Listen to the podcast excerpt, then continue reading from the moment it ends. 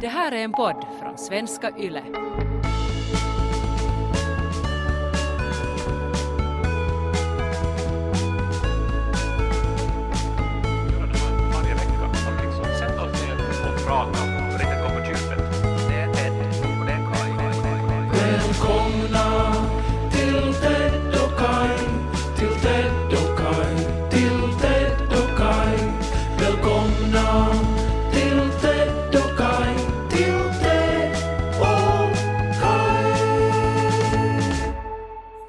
Du påstår att jag skriker. i- Alltså först så testar vi med mikrofonerna. Ja, så här är det.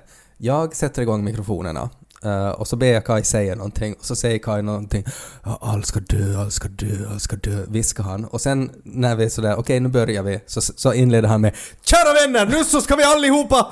Alltså att det blir idrottsevenemang. Nå, du har faktiskt rätt, men det är ju någonting med energin man tar. Man tar ju någon sorts sån här höjd för att få det här att verka eh, som är du, intressant på något sätt. Men så gör man ju inte när man pratar vanligt med folk. Kan vi lyssna på Kimberly Guilfoyle från Republikanernas konvent när hon höll sitt tal? They want to steal your liberty, your freedom. They want to control what you see and think and believe so that they can control how you live. They want to Ja, enslave. nå, det där är ju jag då när jag börjar banda eh, podd. Att, att det som... Man försöker ju att det här ska vara ett naturligt sa- samtal. Men, Men åtminstone- egent, egentligen så försöker du driva ett politiskt agenda. Nej, men jag ska säga så här att det är ju just när man börjar banda som man ju är mm, så att säga mest eh, medveten om att, att vi ju gör nu någonting som andra lyssnar på. Sen i bästa fall så efter ett tag så glömmer man det och det är ju då som de här riktiga samtalen blir till. Samtidigt som vi också alltid innan vi börjar banda en podd så diskuterar vi ju. Sitter och dricker kaffe och funderar och håller en vanlig diskussion. Och jag alltid tänker sådär att okej, nu, nu har vi kommit till ett sånt skede i diskussionen att vi skulle kunna sätta på mikrofonen. Uh, och, att, och att det bästa fall så skulle det bara så här bli seamless, en sömlös transition till ett inbandat samtal. Men så blir det ju ibland också. Ja. Att, eh, och, och det Men då, det, det var det jag menade, att ibland blir det svårt då när vi är på baseballmatch, när vi sätter igång mikrofonerna. Ja, men nu förklarar jag mig den här nu. Jag, två i mina händer, det här är ju en sorts eh, re, reflex nästan. Alltså för att efter alla år så ha- har jag ju skapat någon sorts fiktiv person av mig själv också. Det minns jag när vi gjorde ett sketchprogram, Radio Pleppo, för många år sedan. Så hade vi i några avsnitt en figur som hette Kalle Lastikka, som var en reporter som, som no, han var så här, gi- gick omkring på olika evenemang och intervjuade. Han var straight guy. Mm. Och han äh, pratade så här, som jag pratar nu. Ja, Äh, han är inte riktigt. nå, han var kanske lite ljusare i rösten. Ja. Så här, han var yngre. Ja. Äh, Men äh, sen tog jag hans röst och den blev till Kais röst. Och jag har någon gång re- reflekterat över det här att egentligen så spelar jag ju en sketchkaraktär hela tiden i mitt vardagliga liv. Mm. Det var någon i om- omklädningsrummet som sa att skulle ni inte kunna göra en podd på dialekt? Men det var ju många som tyckte att vi skulle göra det. Ja, men det var ju nog många också som sa att nej. Och, och jag är ju nog nästan på nej-sägarnas sida här.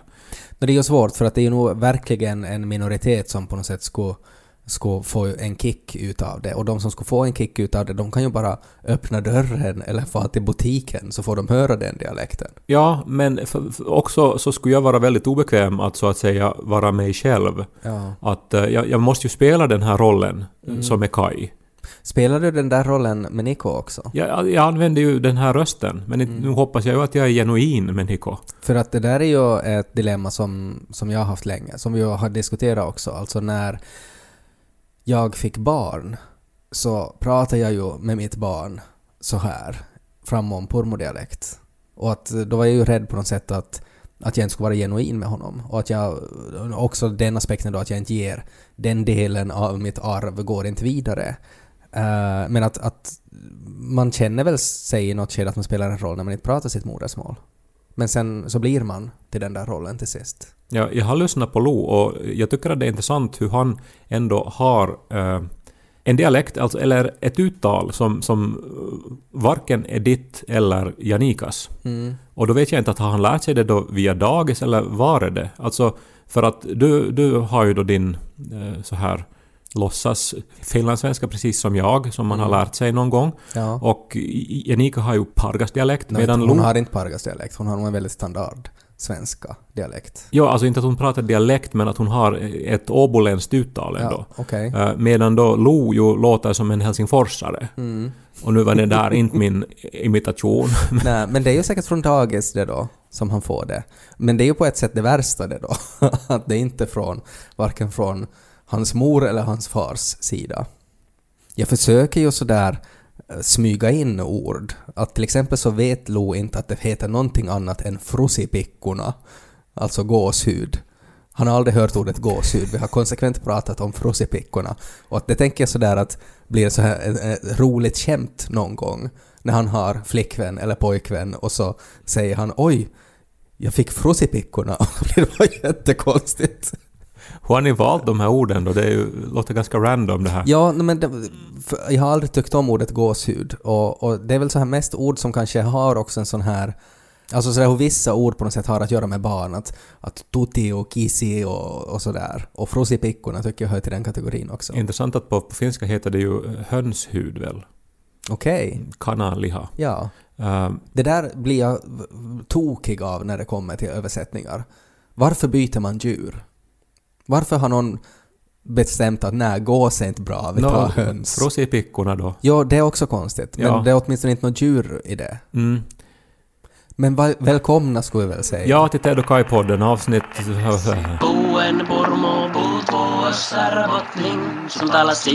Popna popnödena lys på Ted och Kai På tal om barn och dialekt, har du sett det här klippet på Lilla Saga från Pedersöre? Nej. Det är alltså ett Instagramkonto som heter Sveriges roligaste barn som sätter klipp på barn. Eh, och eh, nu var det nyligen eh, en liten flicka från Pedersöre som var med i det här. Var man medveten om att hon är inte från Sverige då, utan... Oklart. Men vi kan lyssna på vad hon säger. Vad roligt. Vad önskar du för julklapp? Eh, mat och pasta och sötbulle och hänt. Önskar du dig några leksaker då? Nej. Nej. Mat och mjölk och, och pasta och sötbulle. Okej. Och mjölk. Ja.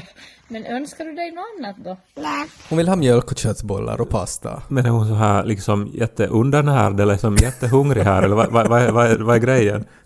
Det är en jättefattig familj. Nej, så är det väl inte. Utan att hon, hon bara tycker om mat. Mamma, jag är trött på bark.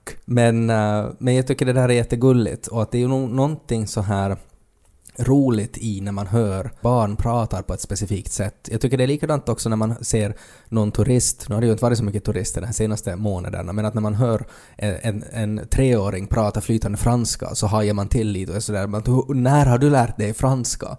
Istället för att tänka att okej, det är bara hens modersmål. Ja, nej men dialekten så alltså tränger ju på något vis genast in och, och liksom vidrör någonting djupt igen. Ja. Eh, som ju ett modersmål gör. Och Ja. speciellt när det är ett, ett, ett, ett modersmål som man inte så ofta använder längre. Och, och liksom allt som har att göra med det också. Jag lyssnade till exempel på den här Hans Meinpärs sommarprat. Eh, och han är ju från, från Larsmo, Jakobstad, jag är lite oklar på den saken. Men i alla fall, eh, han pratar ju högsvenska på det där ansträngda sättet som man ju gör där uppe när man är ovan att göra det. Alltså någon med dialekt som modersmål som, som läser upp en text skriven på svenska. Ja, och det låter lite, eller som det är som på något vis det här ljudmotsvarigheten till vet du, att ha eh, kläder på hundar. Vet du, att det är som så här... Att det är ansträngt. Ja, ja. Man lyfter benen högt. Ja, men ändå, också det är igenkännbart, för så låter man ju så att säga där uppe. Och så hör jag det här och så på något vis går det rakt in i hjärtat. För jag, för jag vet att det här är liksom en av de mina och att det här är liksom eh, genuint på något sätt. Det är ju någonting nästan så här ASMR över det. eh, med hur folk pratar. Men vet vi någonting mer om Saga nu då? Eh, Nej, hon är, hon är jätterolig. Eh, hon väl blivit intervjuad i några tidningar för att det var så skojigt det hon sa. Så en blivande influencer kan vi väl säga. Kanske så här poster girl för mjölkindustrin. Det är ju lite roligt när man, man så här tänker vad influencers oftast, vad de gör reklam för kläder och smink och sådär. Men att Saga då skulle vara så här att, att de bara pratar om köttbullar och mjölk. Mat och pasta och sötbulle och mjölk. I dagis hade de en sån här lek att man skulle önska runt i ring. Och, och, så att man det gick, var inte någon sång med det också? Önska, önska runt i ring, önska kostar ingenting. Tänk vad man kan ha det bra, säg vad du vill ha. Och så kom det på mig. Mm. Ja. Och så fick jag som panik och så sa jag "Mm, mm, äpple! och så skrattade allihopa och tyckte att jag var dum i huvudet. Ja, när man får önska vad som helst och så ville du ha äpplen. Ja, för alla andra önskar ju sådana här leksaker och lego och liksom sådana saker. Men Ja. Mm. jag, jag sa äpplen. Jag fick panik. Jag tror det är många som kan relatera till det där. Saga låter ju inte som att hon har panik dock. Nej, hon har nog funderat länge på det här. Hon är väldigt nöjd. Medan vi spelar upp klipp i det här avsnittet så ska vi också lyssna på biskopen, före detta biskopen, Björn Wikström. Jaha, vad har han att säga då? Nå, för att jag ställde en fråga åt honom. För att jag är med i en intervjuserie eh, där Har du jag... teologiska bekymmer? Nej, utan det är intressanta personer som får ställa frågor åt andra intressanta personer. Eh, Så jag kommer också att få en massa olika frågor, men jag har inte fått dem ännu. Så eh, biskopen ska ställa en fråga av dig också? Han ska ställa en fråga av mig. Eh, Man kan lyssna på de här intervjuerna om man går till x3m.yle.fi och så scrollar man ner till intressanta intervjuer. Där finns de. Men jag ställde en fråga åt honom. Jag ska väl lyssna vad han svarade. Vi går raskt vidare till nästa fråga. Eh, Då har vi en fråga av Ted Forsström och den lyder på följande sätt. Har du någonsin stått framför spegeln i full biskopsmundering med mitra och stav och skrikit dramatiskt ”You shall not pass”? Nej, men, men, men sådana bevingade ord från, vare sig de kommer från, från Sagan om ringen eller från Mumin eller något annat, så brukar vi nog använda ganska mycket i, i, i, i, i min familj. Sådana, sådana skoj, skoj, skoj som upprepas i olika situationer. Så själva det citatet brukar vi nog ibland använda oss av, men inte kopplat till, till, till biskopsmunderingen så att säga. Nej. Okej, hur mycket ska vi slå vad om att han har googlat “You shall not pass” för att se varifrån det kommer? Ja, alltså det var ju ett ganska tråkigt svar nog, tycker jag. Jag tänkte frågan också var så här eh, kanske lite krystad kanske. Att nu är det Ted Forsström så du måste på något vis eh, referera till fantasy. Och Nej, men jag tänker också att om man ska... Jag, jag menar- tänker om man får en chans att ställa en fråga till en, till en erkänt välformulerad teolog Mm. så, så, så är det det här du ställer. Ja, men för att i min värld, när jag tänker på biskopar, så egentligen det enda jag tänker på är att de klär ut sig till trollkarlar och att vi på något sätt accepterar det. Här kommer trollkaren. Han ska få trolla våra bebisar så att det går bra i deras liv och så att de kommer till ett annat ställe när de dör. Och att det på något sätt är vi alla överens om och det tycker jag på något sätt är roligt och att det är kanske då det närmsta vi kommer till riktiga trollkarlar. Och om man dagligen i sitt jobb klär ut sig till trollkarl så upplever jag att man ju nog börjar tänka på trollkarlar inom litteraturen också. Den här inställningen till eh, Björn Wikströms ämbete är ju nästan hedisk ändå. Att du menar att det här handlar om på något vis magi och förtrollningar och så här och inte om att på något vis predika Guds ord. Nå, jag är ju inte religiös av mig eh, och jag kan förstå att det uppfattas som hediskt men att nu är väl alla former av religion ändå att vi på något sätt går med på att det finns magi. Men om han skulle vara så här att Ted Forsström, har du någonsin ställt dig framför spegeln och tänkt så här ja, jag ser nog ut som en hobbit, ja. Då ska jag säkert svara något, något skojigt. Men om det bara är utseendet som han tar fasta på och liksom bortser från din otroliga potential som pappa, komiker och medmänniska. Men det var ju inte bara jag som ställde frågor, det var ju nog folk som frågade också vad tror du händer efter döden och sånt där. Att nu kom det ju sådana frågor och, det är inte heller så lätt att hitta på de här frågorna, kan jag Men- säga. Men det, det, det tänkte jag nog också på, att är det verkligen så här att någon kan ta eh, sitt ämbete på ett så stort allvar att man aldrig skulle skoja bort det? Ja. Inte, alltså inte ens när man är liksom ensam någon gång. Så Nej, här. nej, men när man då första gången blir biskop och så drar man på sig då en sorts Lucia-kostym och en, en så här enorm hatt. Eh, och sen tänker man att vad är det som saknas sen? Vad är det som saknas? Jo, den här staven. Och så står man där då som i en herdekostym designad av Elton John. och att man då ska på något sätt vara sådär att "Nå, nu kan jag leda min flock. Att Ja. det måste ju kännas konstigt. Det måste ju vara liksom en otrolig känsla av imposter syndrome. Alltid när man har ett jobb där man klär ut sig till någonting.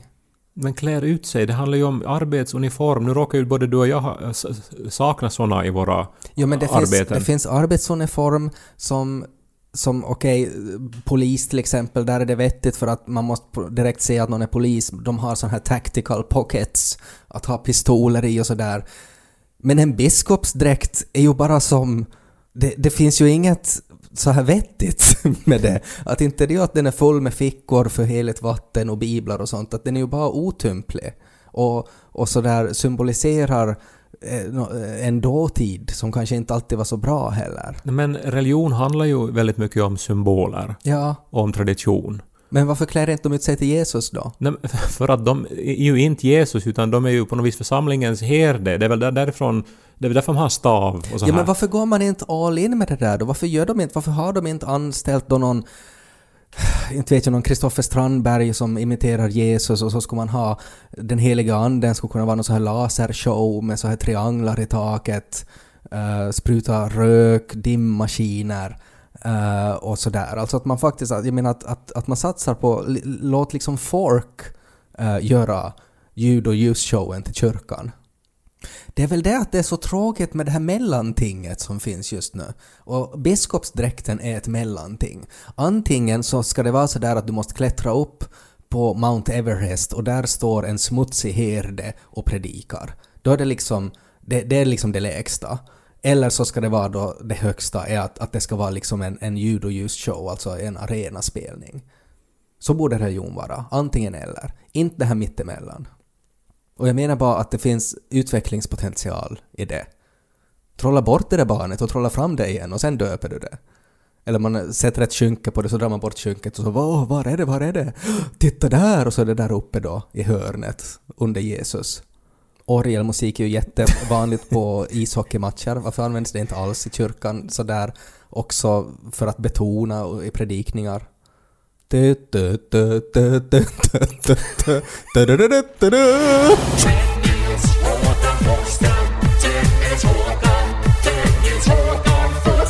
Men egentligen så vill jag prata om räkparasiter. Vi hade kräftskiva i lördags. Jag tänker, är det sån här snultgäster? Eller vad menar du?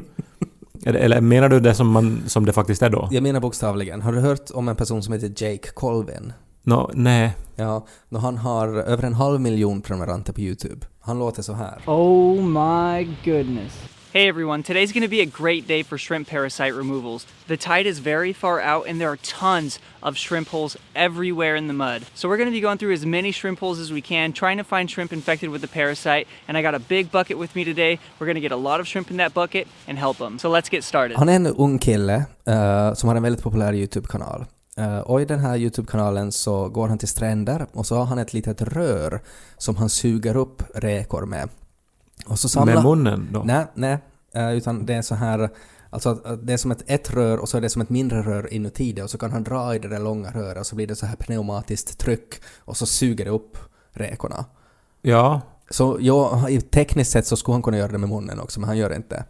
Eh, Men han suger upp då en massa räkor ur stranden och så sätter han dem i en plastlåda och sen filmar han riktigt, riktigt nära när han lyfter upp de här ganska stora och äckliga räkorna och så drar han bort alltså parasiter från dem. Parasiter som är ungefär i storleken av av en 2 euro. Okej. Men hur eh, stora är de här räkorna då? Alltså, Som en hand ungefär. Men då är det väl inte räkor? Ja. Alltså jätteräkor är ju inte ens så stora. Det finns många sorters räkor. Och han kallar dem till shrimp. Jaha. Säkert är det någon variant av Ja, det. säkert, ja. Men att det här är då eh, en sorts alltså ASMR-grej. Alltså det heter Shrimp Parasite ASMR Removal. Om ni är intresserade av det här.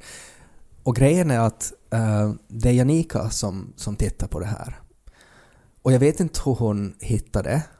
Men hon är liksom besatt av det här nu.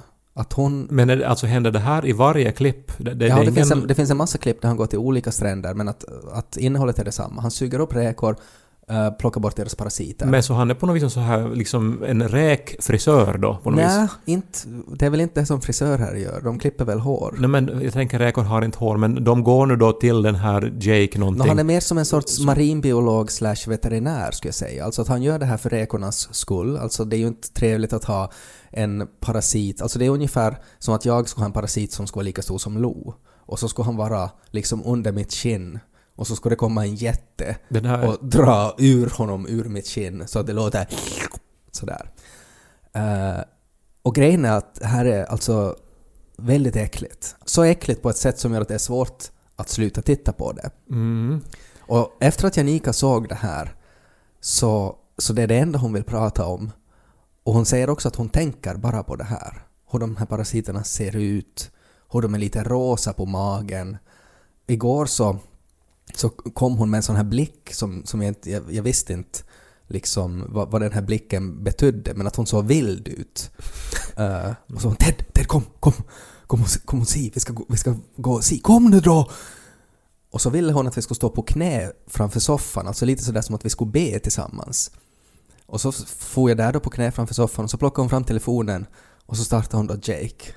Som sa att oh my god today is gonna be a good day for shrimp parasite removal.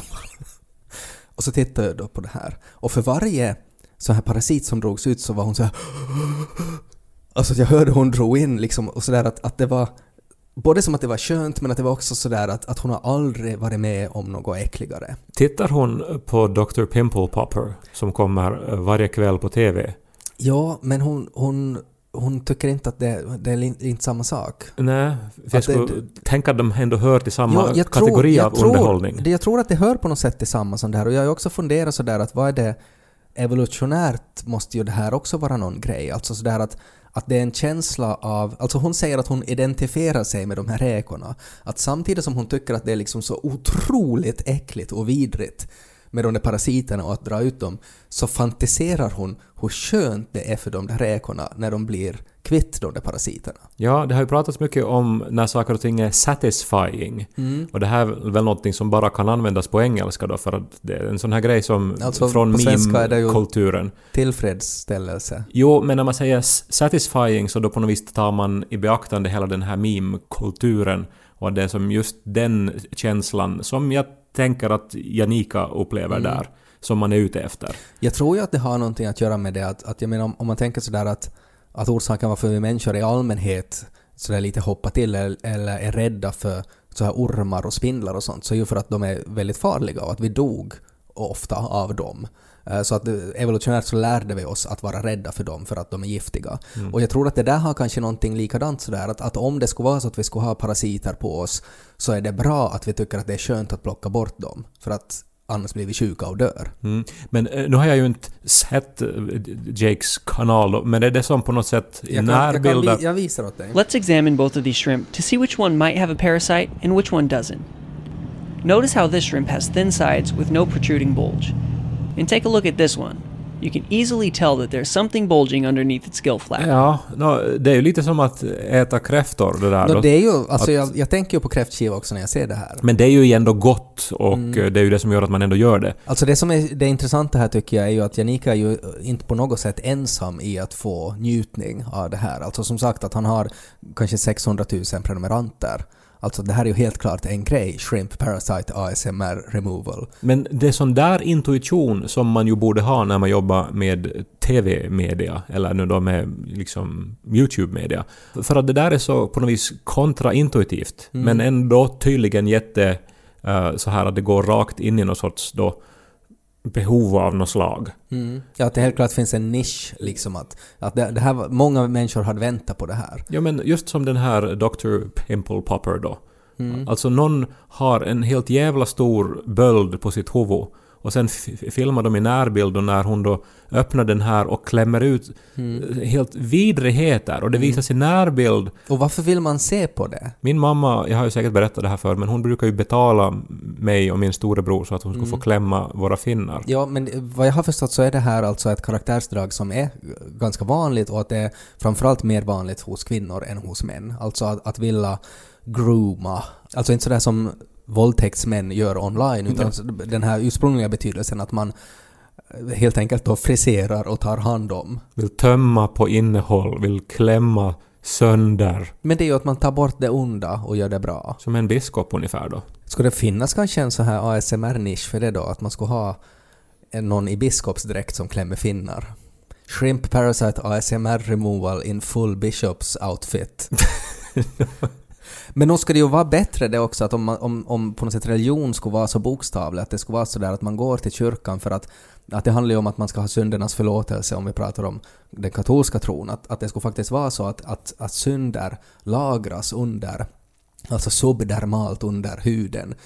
Och så är det bara en biskop som kan liksom klämma och dra ut den att oj, här var en saftig, Så så saftig synd. koppning av något slag då? Ja, alltså att man bokstavligen kan liksom så här att slänga synderna i ämbare när man är färdig. Mm. Men det är, ju, det är ju det här som sker i början på varje gudstjänst. Inte förstås konkret, men exakt det här som du säger. Ja, men det borde vara mer konkret. Det är det de inte har tänkt på. Men det du är ute efter är ju någon sorts sån här kalima-scen nu, liksom ja. där. ja, men för att det är väl det jag skulle behöva för att, att bli religiös, tror jag. Alltså någon som är, har på, på sig ett, alltså en hornhjälm och, och Ja. drar hjärtat ut ur någon... Ja, men för då ska man åtminstone kunna uppskatta det. Alltså om man inte liksom går igång på det här religiösa. Alltså som professionell showwrestling till exempel. Alla vet ju att att de inte slåss på riktigt. Alla vet ju att de har kommit överens om vem som ska vinna. Men det är ju en show.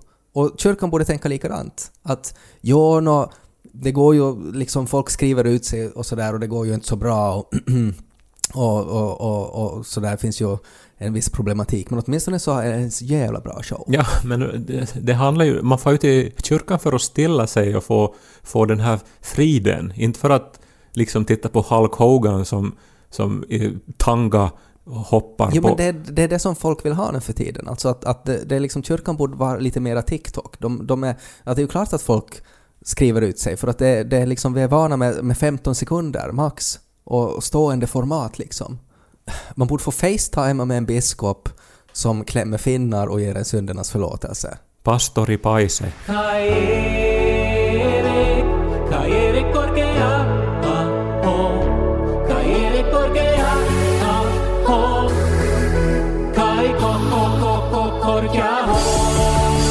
Jag har installerat Corona-blinkern nu då, Mm. som Bra. ju alla ansvarskännande medborgare tycker jag ska göra. Så är det. Det kostar ju ingenting och så vidare. Nej. Och det är bara för allihopas bästa. Mm. Men skulle man kunna göra någon sorts så här app också? Det finns ju appar nu för att, för att dejta och för att eh, knulla och för att eh, liksom hitta vänner och så vidare. Mm. Men att hitta, alltså sammanföra de här riktigt eh, saftiga finnarna eh, med de här som vill klämma dem. Mm. Så att man skulle ha på sig då en sån här akne-blinker och, och sen då när man passerar någon som Mm. vill klämma den. Ja, så börjar det komma ett litet alarm. Alltså det är ju lite som att vi plötsligt har utrustats med feromoner på ett sätt, alltså via de här apparna. Mm. För att vi har ju alla på oss telefonen och att den hela tiden då kollar vem som är i närheten och vad de skickar ut för, för signaler. Mm. Vi är ju som plötsligt som insekter här nu. Och vilken potential att hitta the perfect match till vad som helst. Men du tycker inte att det är ett problem då att det är igång hela tiden? Ja, det där är ju en bra fråga. Jag har ju övervägt att jag ska börja gå tillbaks till det som jag gjorde i gymnasiet. Att jag stängde av mobiltelefonen eh, varje kväll. Mhm. Och sen så la man på den då när man var eh, liksom redo att ta sig an dagen. Mm. Bara det här så att... Jag, jag menar, då gjorde man väl det för att spara batteri antar jag. Mm. Men som, bara så här som att den inte hela tiden är på och där. Och som Mm. att det inte är det första man ser när man vaknar då att okej, nu har jag fått 30 spam under natten som jag måste delita. Men om du nu börjar med det då så får du liksom mitt på dagen så när du sätter på den och så får du meddelanden att nu har du blivit exponerad för corona och Under natten? Ja men om, jag menar det kan vara en viss delay på det. Det är ju om alla har igång den här appen så kan det ju vara omedelbar effekt. Det kan ju vara någon som eh, först på natten hockar att nu har jag fått coronan. Skulle det kunna vara en setup för en skräckfilm? Att någon är ensam hemma och ligger i sängen och plötsligt så får man ett meddelande i sin corona-app att nu är du nära någon som har corona. Mm. Och sen, men jag är ju ensam hemma, jag har ju inte varit ute idag. Mm. Men kanske någon är under sängen. Om man skulle vara inbrottstjuv mördare, då skulle man väl stänga av den där appen då? Det är just en sån sak som man kanske inte skulle tänka på för att det är så ny den här coronablinkern. Så man skulle kunna göra en mocka även om man är en professionell mördare. Det här skulle vara ett jättebra Sherlock Holmes-äventyr. Att det är så han fick fast mördaren. Det är ju september nu annars. Hösten är här, sommaren är slut. Stilla är klappande hjärtat. Och våra hjärtan klappar vidare, även om stilla, med podden. Jag är jätteglad. Det har varit väldigt många som har hört av sig nu och eh, berättat om hur de har lyssnat, alltså hur, hur de har hittat podden nu i sommar och lyssnat igenom alla avsnitt under olika sommarjobb och eh, på stugan och så vidare. Mm. Över 200 avsnitt har de lyssnat på på he- hela sommaren och nu är de då eh, oroliga för att avsnittet ska ta slut. Men avsnitten tar ju inte slut. Det kommer ju nu avsnitt varje onsdag och det gör det så länge som, som, som ni lyssnar och som det nu känns som att det är trevligt att träffa dig Ted och prata med dig en gång i veckan. Så länge det finns shrimps med parasites to remove så gör vi den här podden.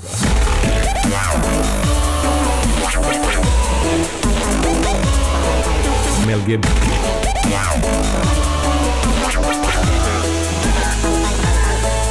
Household.